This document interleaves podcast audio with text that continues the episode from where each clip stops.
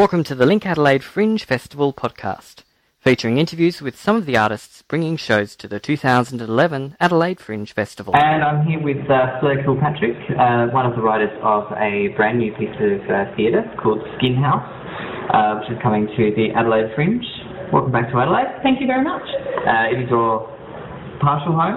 Yeah, I, I was born here. I was, no, I wasn't born here. I lie. Um, but I did grow up here from about the age of three months, and I've come back here with theatre probably about two or three times a year. So yeah, so it's a very big part of my theatre and a big part of my life. Yeah, and you've had a number of successes here, both during the Fringe and outside of the Fringe. You were last here for Insomnia Cat Came to Stay, a solo work that you wrote. Yeah, yeah. Um, and I think your, which your big, biggest success, I Exist. iCast.com um, at last year's Fringe that received really excellent reviews and fantastic reviews from the advertiser and great responses from school groups. That was aimed specifically at high school students, so this year's a bit different for us, um, obviously. Yeah, Skinhouse. It's about yourself and uh, your flatmate who you've uh, co-wrote it with, hmm um, Christina.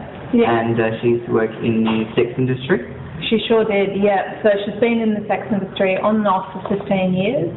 Um, so it's about, so the show is about essentially the sex industry and how to leave it. It's a really addictive industry to be in, regardless of drugs. I'm, I'm not talking physical addictions, but just in terms of what it does to a person and how it makes a person feel about themselves. It's a very difficult industry and world to leave. What roles did Christina have in the industry?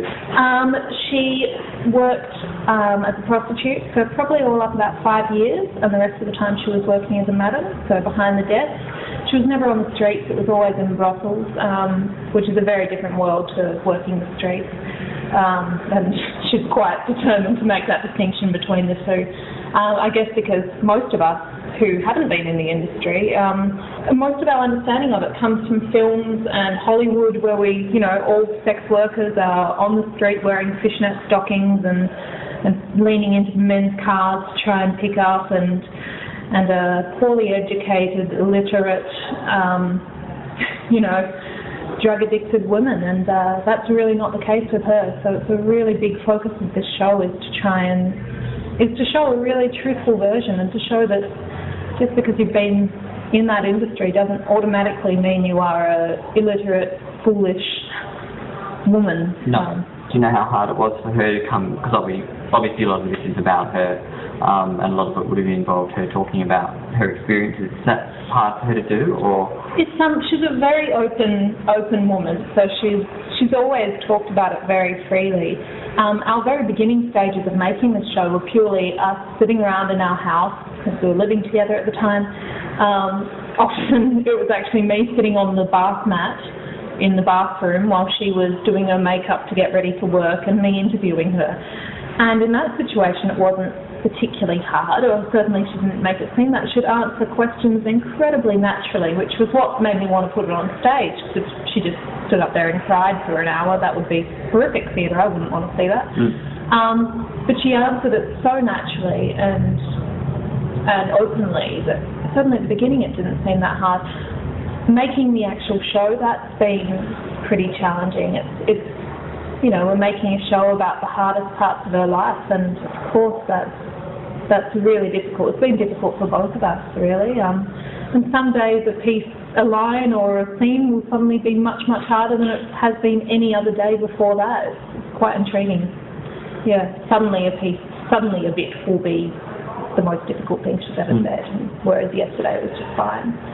and is it? Do you think it's rewarding for her to come through and do it? I hope so. Yes.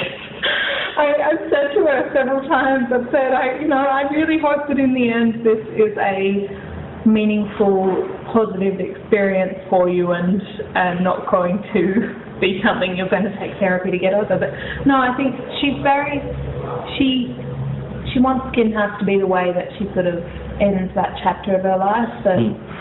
that and that shows that she's an incredible actor, incredible writer, incredible creator of theatre. And so this is the way that for her she can say, I'm more than just the sex industry. I can I'm so much more than the sex industry that I can use all of that Yeah. to create something beautiful and artistic and poignant and that shows that I'm not a sex worker. Now I'm a theatre maker. And obviously, she is not in probably not in the sex industry now. No. Um, what what's she doing now? Um, a lot of theatre. She's um she's to try and get her to for this season is even difficult. She's making uh, so she's just come straight out of another play, Cecilia She Bitch of Broadway, um, and another play before that called Outlaws. So she's making a lot of that. You know, we've all got most of us have our little outside job as well, it's not theatre, so she does does a bit of that. But for the most part, she is writing songs, she's acting, she's writing script. She, she did the music for this show as well. She's a very talented musician.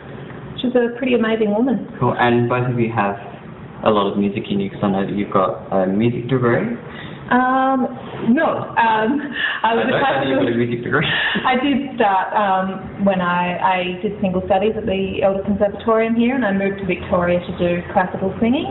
Um, but then discovered that theatre was actually much more up my alley. Um, Yeah. Said the things I wanted to say. So I started a degree. Well done. Um, but yeah, so we do both have an awful lot of music in our background. I'm from a big classical music family, and um, and likewise, Christina has always sung and played the piano. One of one of my favourite memories of hers is she says that the day that she discovered that not all adults could play the piano. And it took her a very long time. She presumed that when when you're an adult, that you know how to play the piano. Um, so obviously then the, the show will feature a lot of music as well as a big part of it. So it's not just going to be a live theatre piece. It's going to be a lot of music going through the piece as well. So Yeah, yeah. So it's, it's it, we're not calling it a musical or a cabaret, but it's a play with songs. So there's Yep. there's some songs throughout. Um, yeah, which which I like because I, I like creating theatre in a slightly heightened world. But but that said, it's not particularly heightened for us because when we did live together, that was a natural part of our lives. It's, it's actually been quite difficult for us because because it is such a um, you know, if someone starts singing, you go, okay, then this isn't real life now, this Mhm. is singing. But in actual fact, we did just stand around the piano and make up harmonies together and sing constantly. So, yeah. All right.